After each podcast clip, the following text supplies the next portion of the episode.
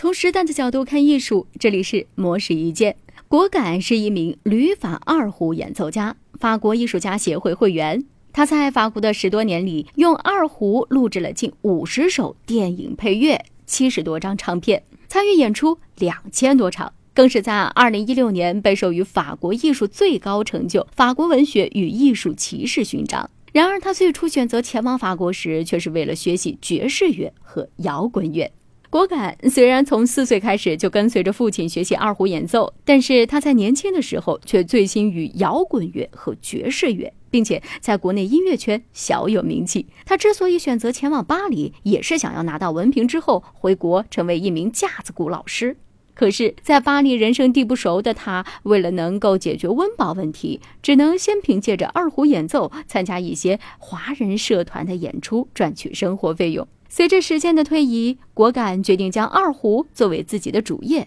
身边的很多人都劝他不要拉二胡，因为二胡在法国没有市场。但是果敢却认为，中国传统音乐演奏不能局限在华人圈子，应该打入巴黎主流的音乐圈，因为中国传统音乐的价值是可以在国外生根发芽的。于是在巴黎议会宫的十场演出成为了果敢打开法国主流音乐圈的重要一步，这也是他第一次和法国的大型交响乐队合作。全场演奏的所有曲目都是首演，由此果敢在欧洲开始有了名气，演出机会随之增加。二零零九年，果敢收到了钢琴演奏家郎朗的邀请，参与了他在纽约卡耐基音乐厅举办的演出，让更多的美国人感受到了二胡音乐的魅力。美国资深古典音乐评论家马克·斯威德更是称赞果敢的二胡让空气充满了华丽而甜美的音律香氛。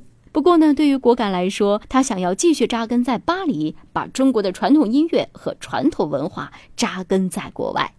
以上内容由魔石意见整理，希望能对您有所启发。魔石意见每晚九点准时更新。